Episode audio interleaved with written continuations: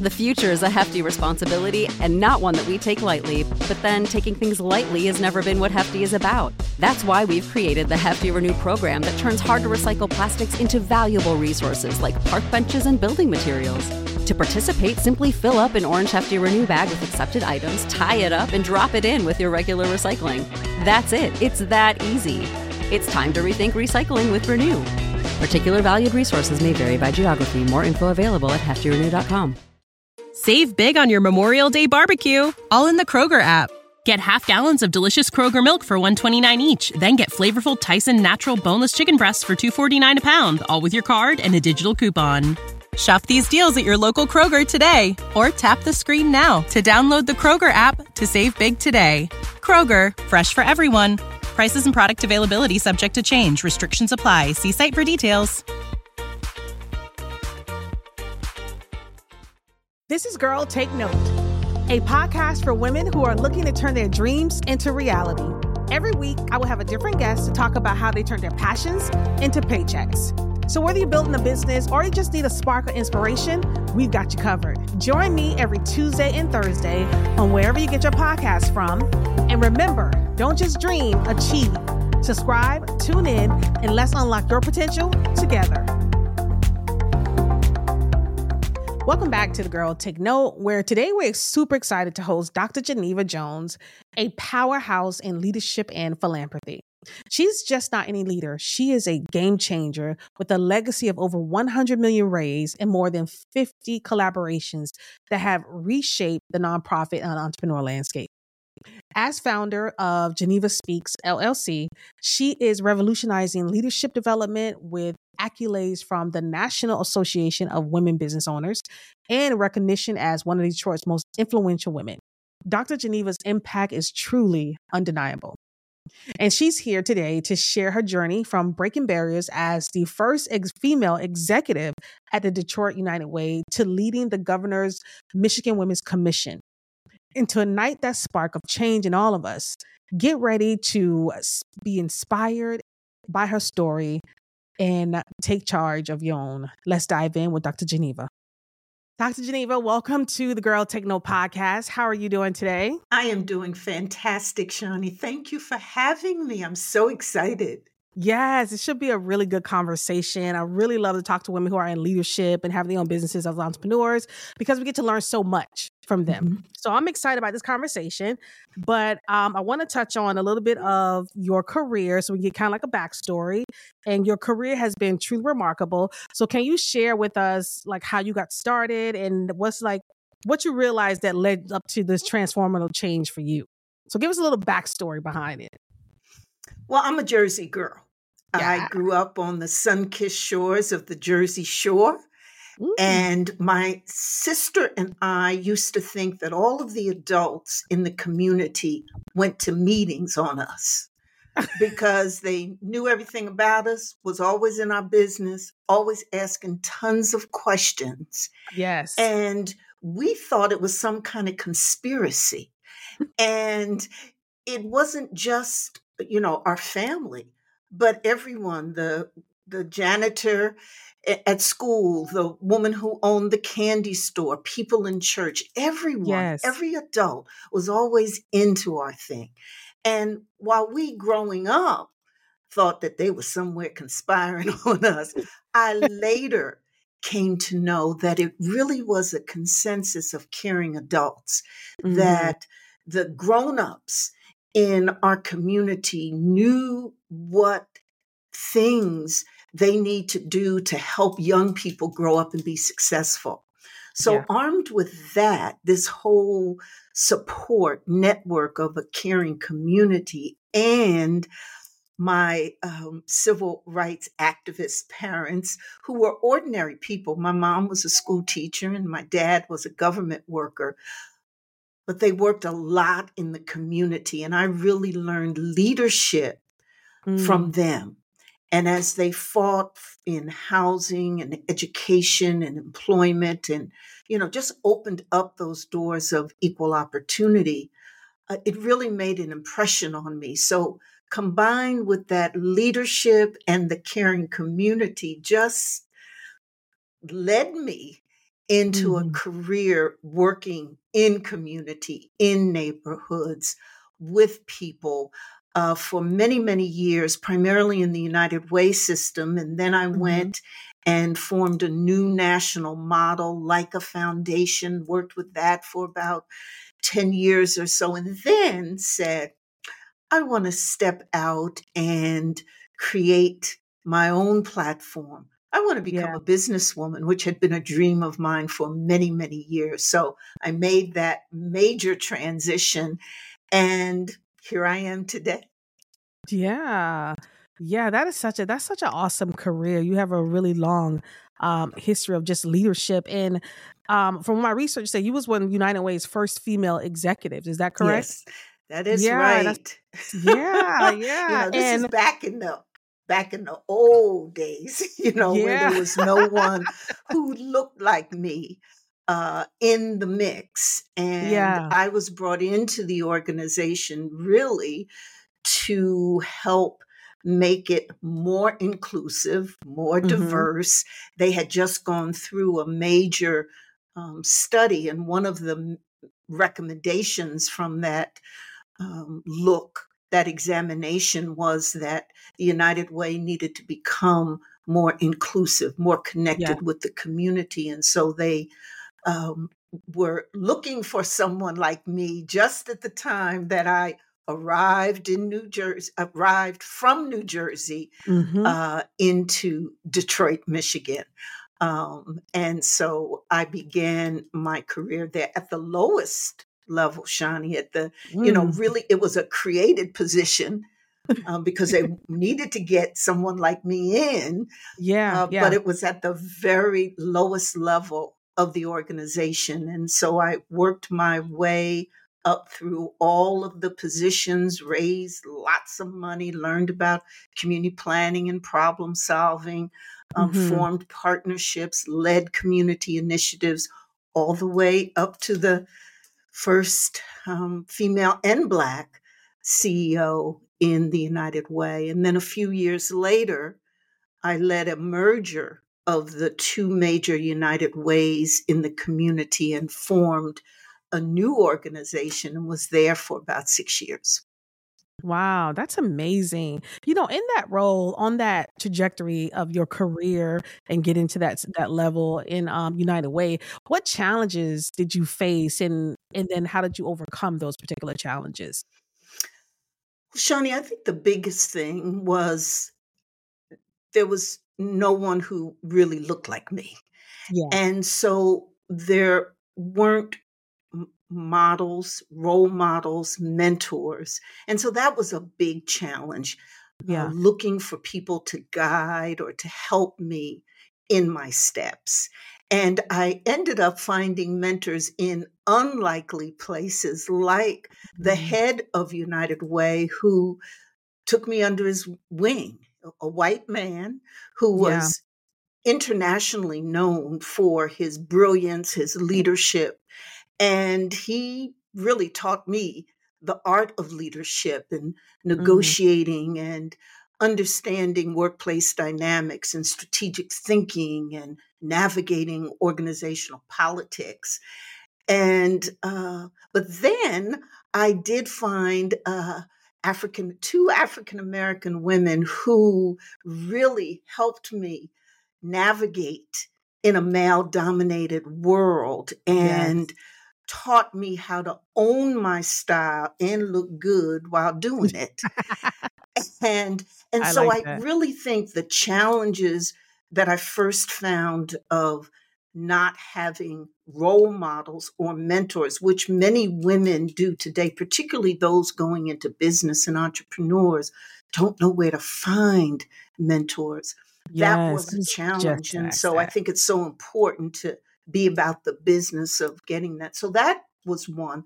I think the other one shaunie was learning how to uh, carry out uh, and execute the vision that I had Mm, and still be within the boundaries and the organiz and living through the organizational politics. Because one of the things I discovered was being authentic to me mm-hmm. really was what helped develop my leadership style. So I had to really dive deep and be real clear on what my values were, what was important to me, and learn those skills like communication and mm-hmm. working mm-hmm. with others so that the vision and the things that I saw that I felt were important, I could use my position and influence to make things better for people in communities and families and in neighborhoods. So those were a couple of the challenges. Um, but all through the path, Shaunie, yeah. I met incredible folk who really uh, built into me, helped me become. And so that's what um, really has me focused even more today on legacy and how so many of us can can and should share the wisdom that we have and the tips and advice and the things that we've learned with others. And that's an essential part of leadership. That is legacy building. So yeah. I learned through the challenges that I had that stepping into a position, whether it's running a business or leading a nonprofit, it's so critical to think about well, what impact am I going to have and what legacy am I going to lead? To lead yeah. right there next to you when you're leading. Yeah. That's that's important. You're right to think about your legacy, and you touched on something that's that I wanted to speak on too is about mentors, mm-hmm. because like you said today, it's so hard to find yes. people who are willing to share like you um like you have willing to share that experience and give that knowledge and just kind of lead people down their either their entrepreneur path or even their career mm-hmm. path right because mm-hmm. people want to grow in their businesses and people want to grow in their organizations and they don't necessarily know how to navigate the politics yes. of corporate America. Right. And I want to I just ask a question in terms of like, why do you think it's so hard today to find those types of mentors? Well, one of the things that's that's real is that uh, we don't really. Many of us don't really understand the value and deep importance of having a mentor. Yeah, and then also there's this reluctance sometimes to ask folk to help us. You know, we yes. either feel we can, you know, we got it all going on and we can do it ourselves or don't want to admit that we need help. Yes. And then there is the real deal um, fact of the lack of access because there aren't the flood of particularly female mentors that mm-hmm. we might want to see as a female entrepreneur. So those are some of the the reasons why. But you know, Shaunie, I feel one of the tips that I, I like to leave uh, women and give to you know, female entrepreneurs and those who are you know on this journey of leadership is that you know let your mentors grow organically Mm. That is a, a strategy. Like that. that it isn't always about finding someone, identifying, going after them, and asking. Sometimes we find our mentors right next to us that they're in our same organization or they're mm-hmm. colleagues or they're people that we know or someone we know knows somebody Yes. And that we can use that to build our mentorship structure, which is the other thing, Shaunie. We need to have lots of mentors who do mm-hmm. lots of different things for us. And if we broaden our thinking about mentors, they're not just the folk who are ahead of us or at the top of the organization or that mm-hmm. got that celebrity status. Yeah. Oftentimes there are peers or colleagues, people we know, and perhaps even people who are at a different position just coming in, sometimes entry level positions in an organization. For example, if you're a midlife leader or you know running a business and you ain't that savvy in technology Mhm. finding a millennial or a young person to mentor you you know again remember mentor someone who can help and guide us um, can be really cool could be good so my only point shaunie is that oftentimes we can find mentors by letting them grow organically or being right with us Mhm. next to us. And uh, but the other thing about it, Shaunie, I think it's so important if you're looking for a mentor that you really think about why. You know, Yeah, why, why. is it you want a mentor? How can how do you see them helping you? What do you want them to do for you? And um, really be clear yourself about what the help is that you need. And it really opens up the possibility of the mentors you can find. And Shaunie, they don't have to be, you know, mentors don't have to be just a one to one. You can Yeah. get some great mentorship in groups, in Yes, and seminars, in Mhm. webinars that you attend. Um, you can get mentorship from watching online videos. I'm sure the people who listen to your podcast see Mhm. you many times as a mentor because you're giving advice and help. Yeah. That's mentorship. Yeah. So You're right. broadening our perspective, our view on mentorship, I believe, opens the door for many, many opportunities. Yeah, you're right. I didn't, you know, I didn't even think about it that way in terms of like there are a lot of group mentoring programs. There are a lot of master classes. You know, we do That's a lot of research on YouTube. It's like Mhm. YouTube education Mm-hmm. that you can get a lot from people based off just searching. And so you're right. It doesn't always have to be that one on one relationship. hmm But if you do desire a one on one, and the, again, be clear on your goals, understand your why and what, and don't be afraid to ask. And when you do ask, be real clear about the help that you need. And you're going to be clear because you've thought about your why. That's a first step. You've thought Yep. about your why. And be Yeah. ready for the opportunities when they present themselves uh, to you and ask. And then, Shaunie, if you get a no or not really interested or I don't have time, then you apply one of my favorite techniques is which is, "Hmm, so what? What's next? and you go on for the next one. Because there's the next. plenty of folk out there who would Yes. love to give you advice and guidance. Yeah. And I think that's the reason why people are afraid to ask because they're afraid of the rejection. Mhm. But like you said, it's okay. It's, It's part of it. You move on to the next person because you That's never know who's going to say yes. Yes, that's right. That's good. I like that. Absolutely. You know, again, so what? Apply that. So, So what? what? Hey, mm, let me go to the next one. exactly. I want to talk about the art of fundraising because as Mm. entrepreneurs, this part is probably one of the biggest pieces that I think a lot of entrepreneurs struggle with. And you've been able to raise over a hundred million dollars, Mhm, which is like astounding, right? mhm, we wish we had that type of skill set. mhm. So, what is your secret to, or what advice or tips you can give aspiring entrepreneurs or current entrepreneurs now about fundraising and Mhm, how to go about navigating that world? mhm.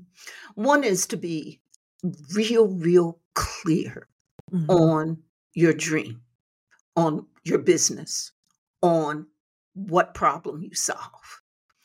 And being able to articulate that with exquisite precision. And, you know, again, we're in businesses to solve problems. So figure out, well, what problem is it that I'm trying to solve? Mhm. and be real clear and it could can be several problems but there certainly is at least one problem and once you're you know you're real clear about that and that's the reason you're in business Mhm. the next step is to make sure that you can articulate that um, problem and the solution that your business provides in a very compelling way that matches an investor's or a potential investor's interest.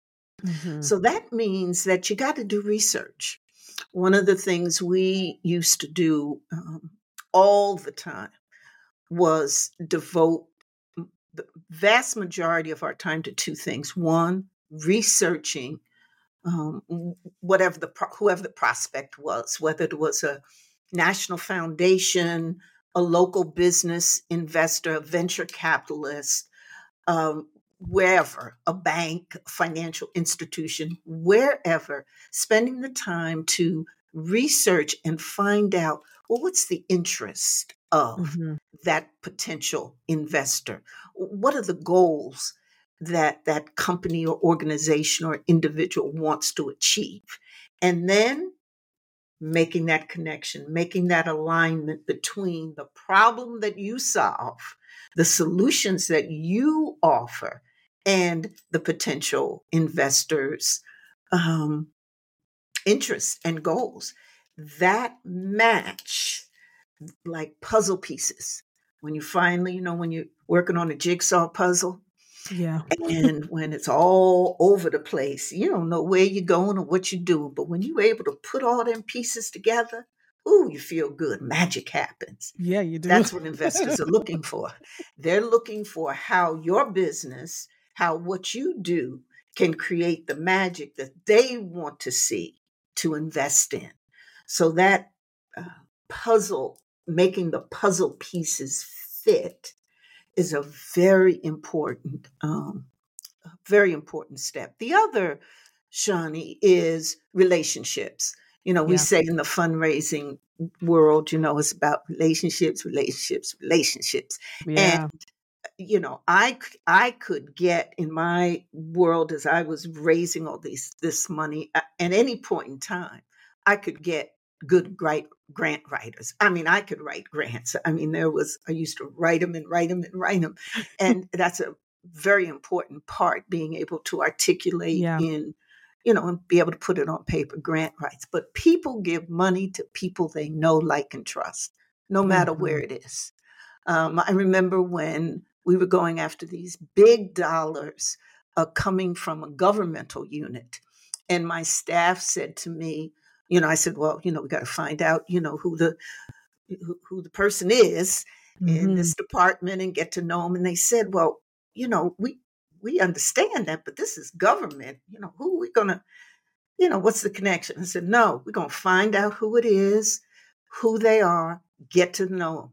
As it turned out, the lead officer within the government bureaucracy that was making the decision about the grants was a native Detroiter. and we was in Detroit.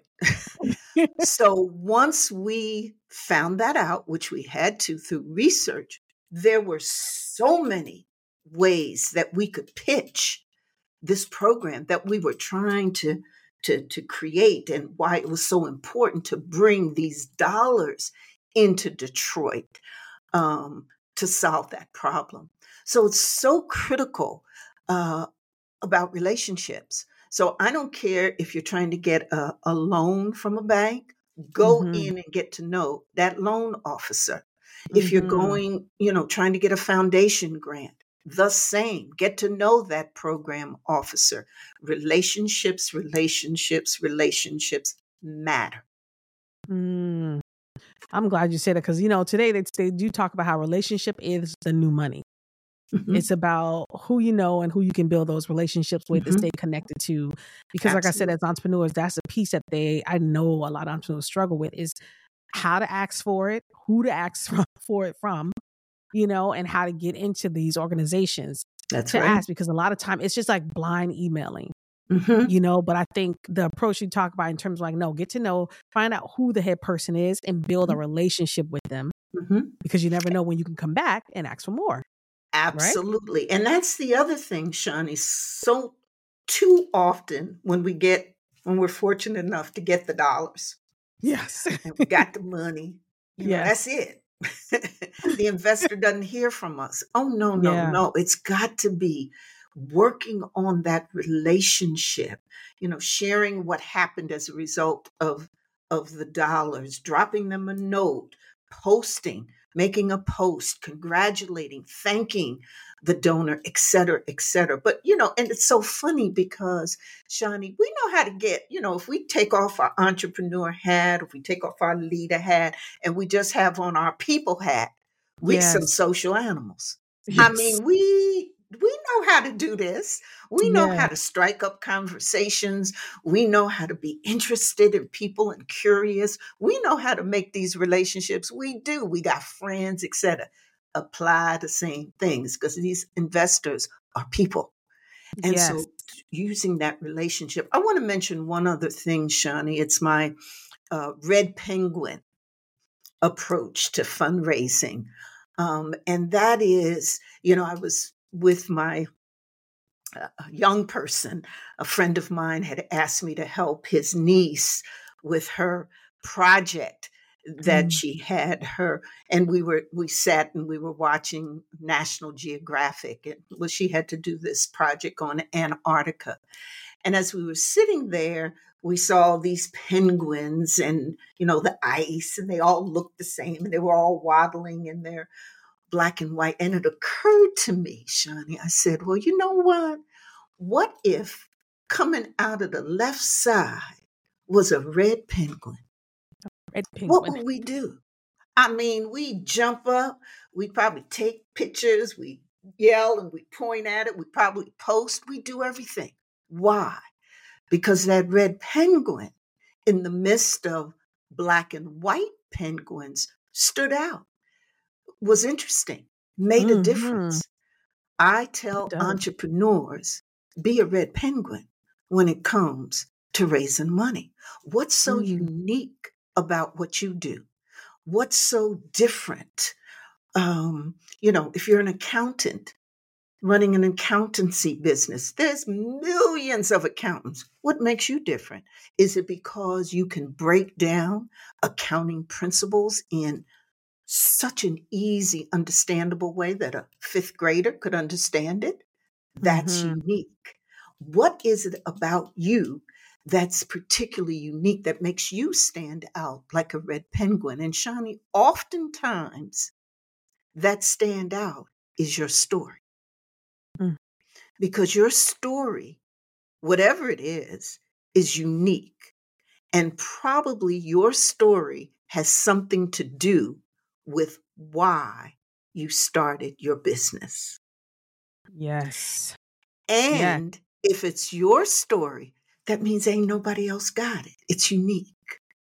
It's unique. So make it's sure, penguin. you know, that's right. It's your red penguin.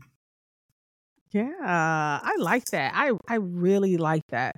That your story is your red penguin is what makes you stand out from the rest, and that's what absolutely because no one yeah. else has a story like yours.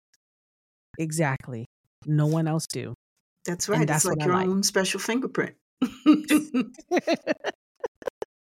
so uh, let me ask you this. So through Geneva Speaks, you are teaching like the next um, generation of leaders and executives. What are some of the traits that you believe a great leader has to have in order to lead going into this next year? Not next year, but these this next generation is what I'm saying. Mm-hmm.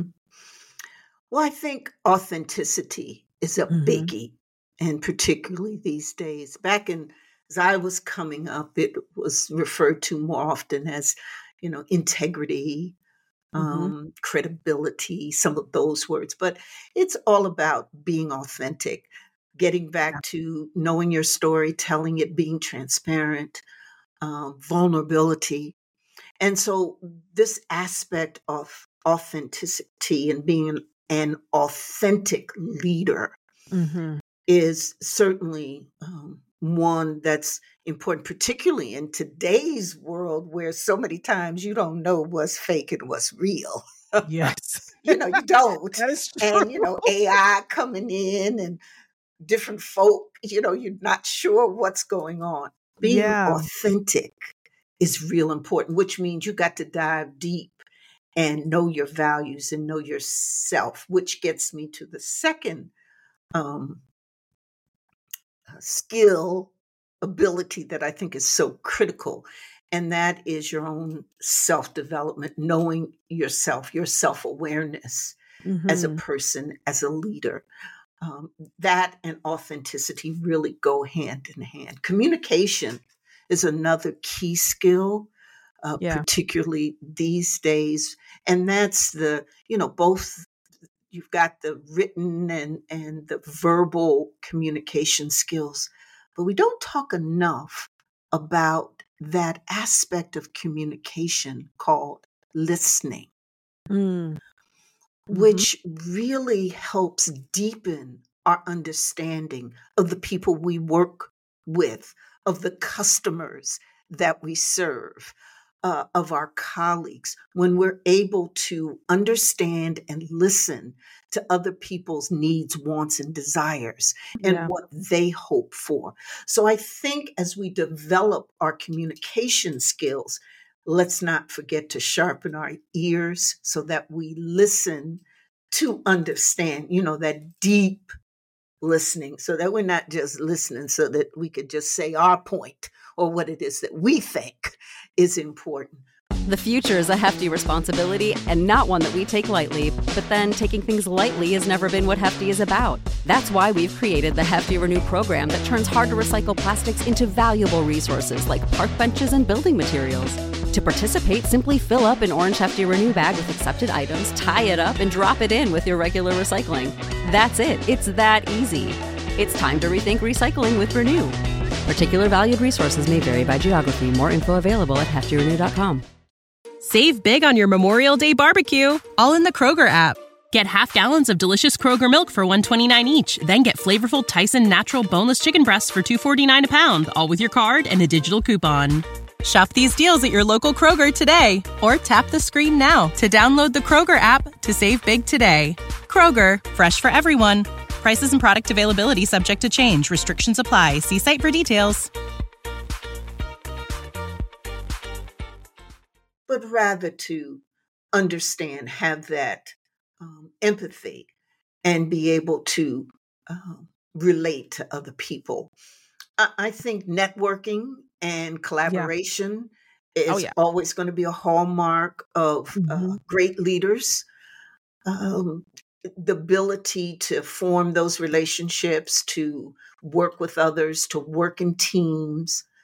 More and more, Shaunie, we're seeing um, there was recently a, a, study I think that LinkedIn did when they looked at the um, the 25 highest paid and rising jobs and mm-hmm. found several skills that most people had in these jobs and one was uh, strategic partnerships and the mm-hmm. ability to be able to connect and and network and establish these relationships. And the other is community outreach, mm-hmm. which really, I think, for if we put community outreach in the entrepreneur space, I think it talks about knowing your customers, knowing yeah. your customers' needs, what they want, um, and being real clear with with that, as well as forming those relationships with customers, having you know exquisite listening um, mechanisms, ways that you hear from customers, as well as being able to connect. And that brings up how important I believe it is for entrepreneurs who are leading uh, mm-hmm. their businesses, who are leaders, to um, be involved in their community.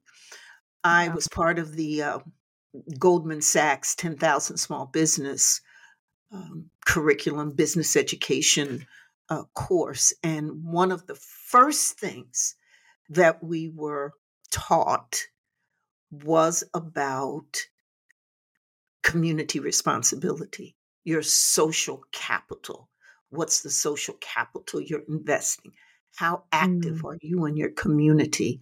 Are you mentoring? Are you working with youth groups? Are you visible?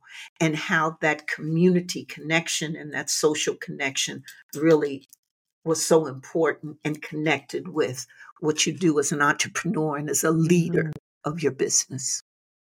Yeah. I like that is true. You know, let me ask you this when you when we talk about leadership and the whole conversation is around your feminine energy, your masculine energy. Do you get into those conversations with some of the people in your program about because today we're as women we want to lead more we want to lean more into our feminine energy and where back then you know back in the day we couldn't do that you had to be very masculine because you had to really fight through a man's world male and male dominated world and now today people are beginning to see the shift of leaders being able to lead more like you said with empathy and being able to be more in that feminine energy what are your thoughts around that masculine and feminine energy and leadership well when i was coming up it was nothing but be like a man in order to make it. it, it, was a male dominated oh, yeah. Um, world that I was in. And most times when I was in the room, I was the only woman and mm-hmm. I was the mm-hmm. only person of color. Mm-hmm. Um, and then when there were other people of color in the room, they weren't female. Mm-hmm. So I spent the vast majority of my the early part of my career um, the first 15, 20 years or so plus, um, being definitely in that male dominated world. And back then, yes, I wore the, you know, the very tailored things, the mute, the dark colors, and it was all about that. You know, you had to be real particular how you dressed and um, you know wearing the suits and the tailored things and making sure that you had that what basically was that masculine attire look yeah as as i grew in my career and um, began to learn about the importance of self-development as a leader mm-hmm authenticity as a leader, I slowly began to just step out there. But I had um, an African American woman who was a very, um, um, you know, really up there in in the go- a government position, and she was the most stylish sister I had ever seen. And she and another sister just really taught me how you can own your space, exist in a male dominated place, mm-hmm. and still look good.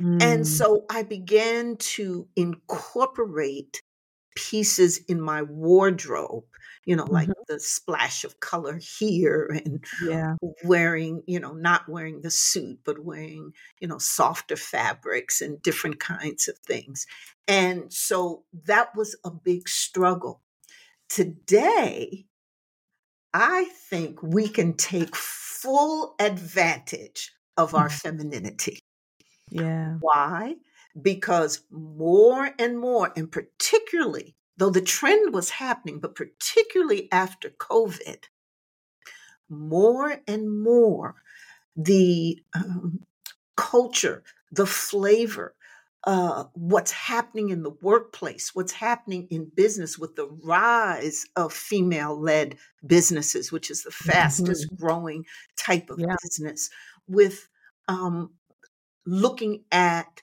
traits and skills like collaboration and nurturing and listening to employees and what's happening across the country and in the workplace, we as women can make great use of the femininity part of what it is our leadership and what we do. Yeah. And we can embrace that as part of our leadership style, as part of our dress, as part of our conversation, but more importantly, in, as part of how we execute, how we deliver our services, how we help people see a vision, how we lead people, how we are in the marketplace, in the community. Um, mm-hmm. Um, this is really our time so I really say to, to leaders, uh, particularly those in midlife who are, you know, 40s, 50s, 60s, who maybe yeah. really experienced another time where this is possible. Hey, we rule now. We can rule now. And so do your thing. You know, you're going to carry your competence with you. You got yeah. that. Okay. Yeah. You got your wisdom. Mm, you know what's there. You've been through your trials and tribulations. You can give testimony because you've been tested. So it's okay. This is the time for you to be able to step out and wear, you know, that vibrant color lipstick or that scarf Mhm. you throw around or a suit that is extremely feminine, but you in the room to take care of business. So we can do that now. So I just think this is an incredible time for us once we shift our mindset about it Yes. from we can't or we couldn't to yes, we can, girl, go do it. Girl, take note. Yeah. exactly. Take note, girl. Take note. Mhm, And that is so true. It's the mindset, I think, Mhm. when we think about women that are over 40. mhm. And because we're so used to, because I myself, I'm 49, and we're so used to corporate America being Yes. so male dominated. Because Yes. just like you, when I was in corporate America, which wasn't that long ago, actually, it was a few months ago, um, I was also the only, and I'm and I'm in tech, like I'm in tech, and my background is product and stuff like that. Yes. So a lot of times, I will walk into the room, I will be the only African American in the room, and Yes. then the only woman African American in the room. Yes. And uh, it is it is a cultural shock kind of thing when you walk into a room and you're the only one there, Mhm. and uh, the expectations that we put on ourselves are very high. Because when I step into the room, I feel I, my mindset. This is why I say it comes to my mindset because I feel like I'm representing every black person when I step into that room. Yes. And so I have to present myself in a certain way because I was in a position of leadership too. Mhm. And so I have to present myself a certain way. And so, what other advice can you give women who are in that career trajectory? Um, that how how how what advice can you give them know how to show up for themselves when they step into the rooms where they are the only ones, being that you have had that experience as well? Mhm. I think there are um, three things that matter when you step into rooms like that. Mhm. One, uh, clarity on your values. Yeah. What's important to you. And these three things, I, I give this, I'm going to give two aspects. One, I'm going to talk about the three things you can do and you have control over. Okay. Yes. Mhm. One is being real clear on what your values are, um, what's important to you, um, who you are, being uh, aware of that, uh, oh, understanding your purpose and your assignment. Mm. That's a good one. Second, understand your vision because you have or should have a vision for yourself, a vision Mhm. for the job that you're doing. Whatever position you're in, You've got some thoughts about what it is you want to do, what it is you want to see done, the influence you want to have. Own that, understand it, and own that. Be real clear on the vision for yourself, the vision for your company, for the organization, whatever position it is that Yeah. you hold. You there's something that you hope for, that you aspire to. So be understand it, be clear on that. And then third, always understand what the outcomes are that you want to mm-hmm. see. Because again, this is what you can control. So when you're walking into that room, Shaunie, and uh, let's say it's a, you know, it's a group of, you know, other um, Yeah. IT folk, Mm-hmm. um, you walk into that room, just don't walk in there without a plan Mm. without a goal, without, well, if this meeting, this space that I'm walking into, if what happened in here was incredibly successful, what happened? What is it that I want to see occur? Because, see, you have control of that in yourself. So, I'd like to come out of this meeting with um, a job offer. I want Mm. to leave this meeting with people in the room thinking I'm a badass. Yeah. I want to come out of this meeting with uh, a new set of relationships. I want to come step out of this room and have the invitation for the next meeting. whatever it is, you need to have that in your head going in. And what this does, Shaunie, it puts you in an incredible power position. Because mm-hmm. you're grounded in yourself. You understand your values, you know your vision, and you have a game plan on what you'd like to see as the outcome. Mm-hmm. Okay? The other thing I'd suggest is when you getting ready to walk in that room, look good.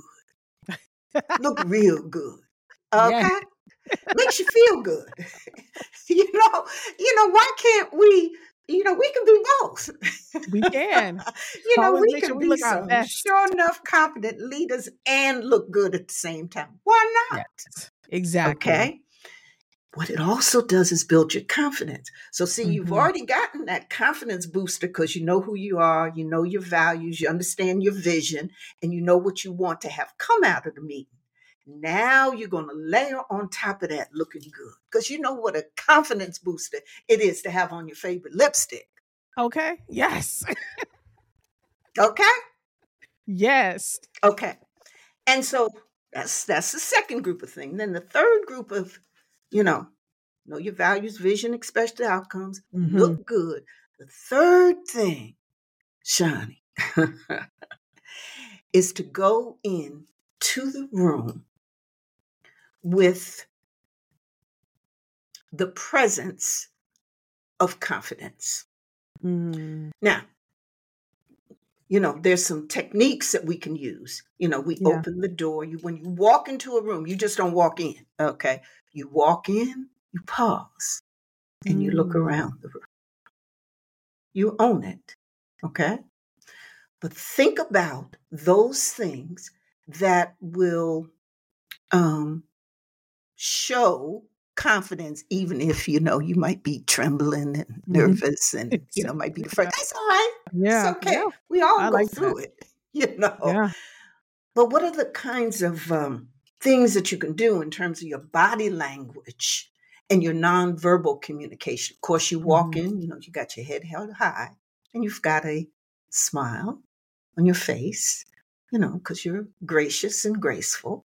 Um, and you step into the room, you walk, you survey it slightly. I mean, you don't have to stand there and, you know, 10 minutes later, you still looking around. I ain't talk about that. You, know, you come in and you, you know, knowledge, you know, sort of like, I'm here. Yeah. Okay. So those are the kinds of things that I think you, and then when you, when you're in the room, carry forth that body language. Make sure you sit up straight, yeah. um, that you're listening, that you're acknowledging people, um, and always, Shaunie, always have a question that you're going to ask. Mm. Even if you're sitting there, you don't know nobody, this is your first meeting, you're not even sure what they're talking about. I can't tell you how many rooms I've been in. You know, I'm sitting there trying to figure out what are they talking about, you know. but I'm going to ask that question. Yes. Okay because you want to be noticed. Mm-hmm.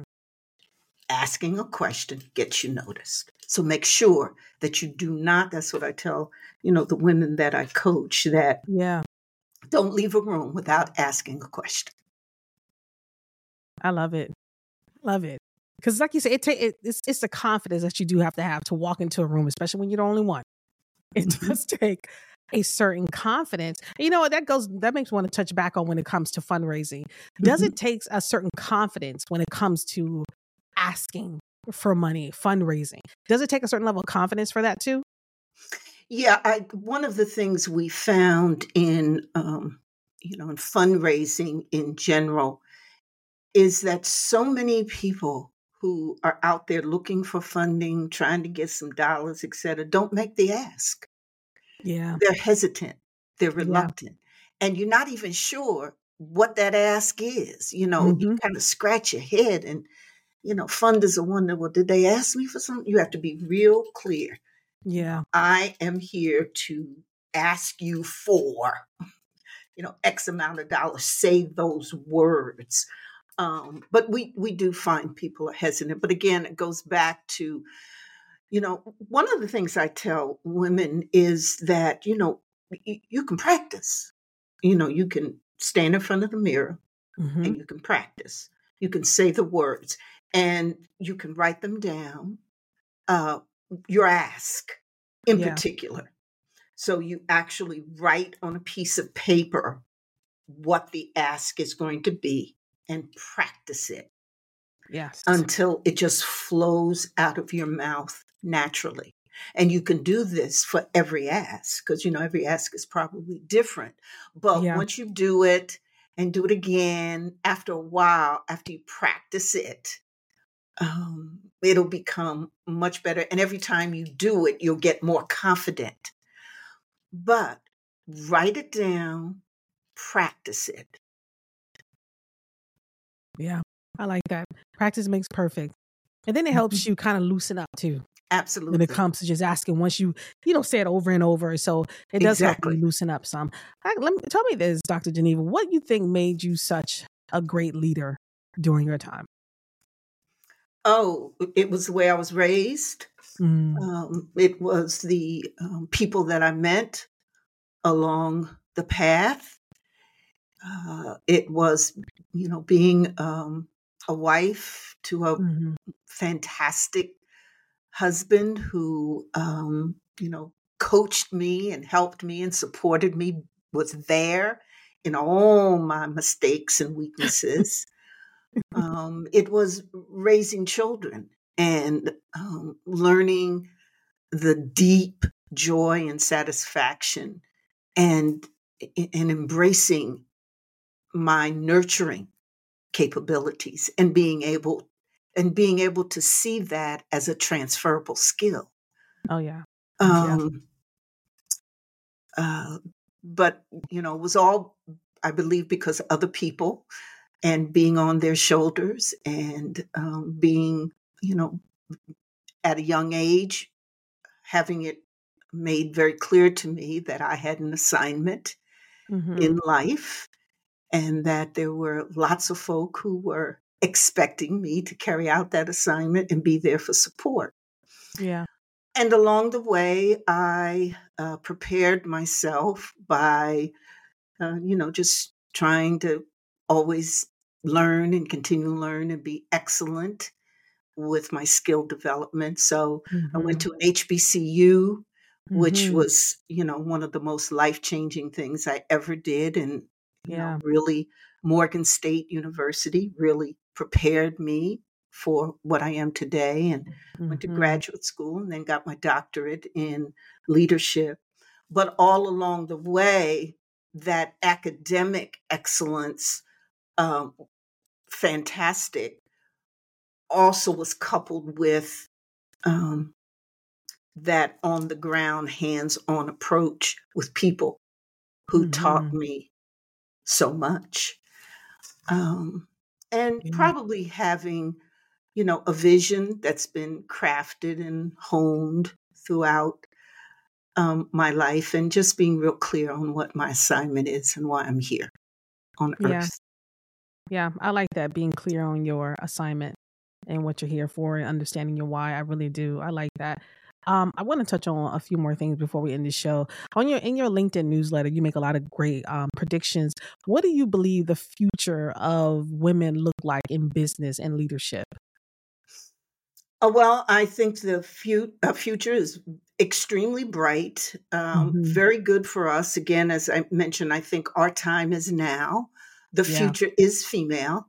Um, so if you've read any of my LinkedIn newsletters, you know that's you know what I talk about. Mhm. and um, th- th- that basically means that uh, we are growing we are showing up in um, our growth is just everywhere in the workplace in business in philanthropy wherever you look we are growing and we have we're having that presence so as we grow and have that presence we're going to have that influence so that means that, again, I go back to the exquisite leadership skills that it's so important for us to develop and make sure that we have and to embrace the mindset that we are here and that the future is is is female. So I think our future is very bright. I Yeah. also believe that the isms you know, racism, sexism, mm-hmm. ageism, mm-hmm. um, will continue to um, be in the mix. Yeah. And I think we have a responsibility to um, deal with that, tackle it, speak out against it, um, advocate for um, better and more fair policies. Mm-hmm. Um, and we have that responsibility. So that's a part of what I see in the landscape of women that, in fact, we have such an um, incredible ability to influence. One of my mm-hmm. favorite quotes by Mary McLeod Bethune is that after God, we are most indebted to women. Mm. First, for making life possible, and secondly, for making life worth living. Mm. And so that making life worth living is a responsibility, a mantra that we carry. And to do that, I think we have to continually work on being extraordinary, making sure that our skills are there, making sure that we're um, doing the best that we can, running our businesses, being smart and savvy, and yeah. Most importantly, Shaunie, taking care of ourselves. Yes. So often we neglect in our busyness of being high achievers. Yeah. We neglect ourselves and we become stressed and exhausted and overwhelmed and suffer burnout mm-hmm. because we're not placing the priority on our needs that we should be, our nurturing uh, skills and abilities um, are often, too often, placed with and on others first, yeah. as opposed to yeah. us, you know, filling ourselves up so much with care and nurturing that it overflows into the care for others. And so it's important for us to have that mindset shift that requires us to place priority on our own well being so that we can take care of others. So that's yeah. what I see the future looking like. Yeah.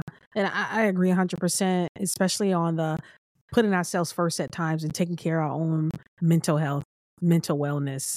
Mm-hmm. Because, mm-hmm. like you said, as wives, as mothers, we put everybody before us. Mm-hmm. And I knew that was one of my goals for this year to intentionally do more for myself and good. to celebrate myself more. Oh, good. Because and I was like, I doing? celebrate everyone else. What I do you do? You know, I do little things for myself. I, I take myself out, out on just like day dates, oh, you know, where it's just me, husband yes. gone, kids are all gone, where I'm able to just enjoy my time mm-hmm. to myself mm-hmm. before it gets really busy you yes. know and just try to do the small little things those little self-care things of just getting my nails and feet done and right. just spending more time with me and just being you know trying to meditate and just pray more and writing my gratitude journal so yes. i've been very intentional about that because i felt like last year okay. i did so much for everybody else that i really put me okay. last mm-hmm. well like you said i experienced burnout and you uh-huh. get tired and you almost don't have strength for yourself. So I thank you for that. That was that was a really really great segue into ending the show because it just really touched on a lot of different things when it comes to women in leadership and when it comes to women in business as well and entrepreneurs. So I appreciate you so much for being on the show, Dr. Geneva. Thank you so much. Thank you. I am just so delighted to be here and uh, hope that we can continue the conversation. Yes. I'm just so proud of yes. uh, your leadership and um, young leaders like Thank you. And I can you. say young, you know, I'm a late life entrepreneur. I started my business in my late 60s. Yes. And it was a dream like for me. Have that conversation too. Right. It was a dream, a lifelong dream for me after doing all of this in the community and running mm-hmm. multiple organizations, et cetera. I wanted my own platform. And so many people said to me, you know, don't you think you should retire? Are you too old? They'd whisper that.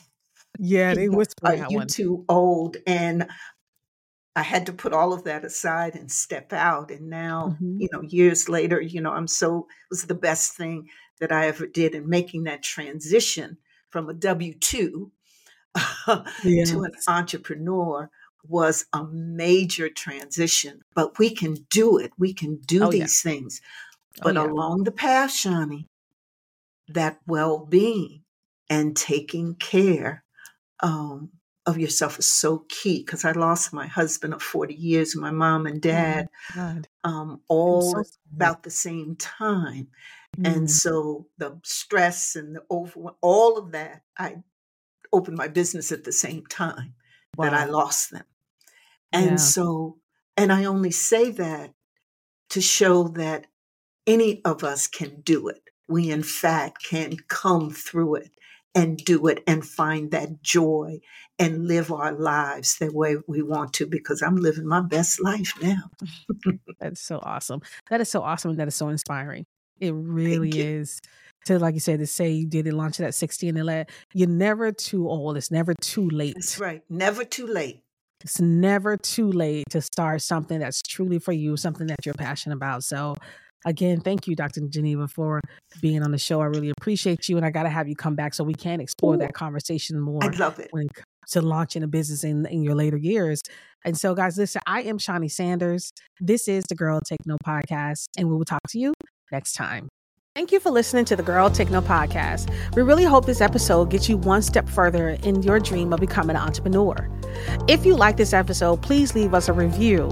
Once you leave us a review, we will shout you out on our next episode. Now, in order to qualify for the shout out, all you have to do is leave a review, screenshot the review, tag Girl Take No podcast in your stories, and you will get a shout out in our next episode. Until then, guys, thank you so much for listening, and we will talk to you next time.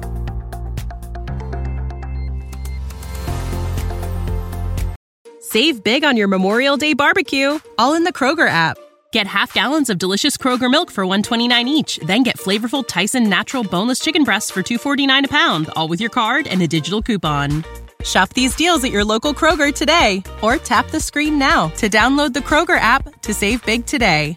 Kroger, fresh for everyone. Prices and product availability subject to change. Restrictions apply. See site for details.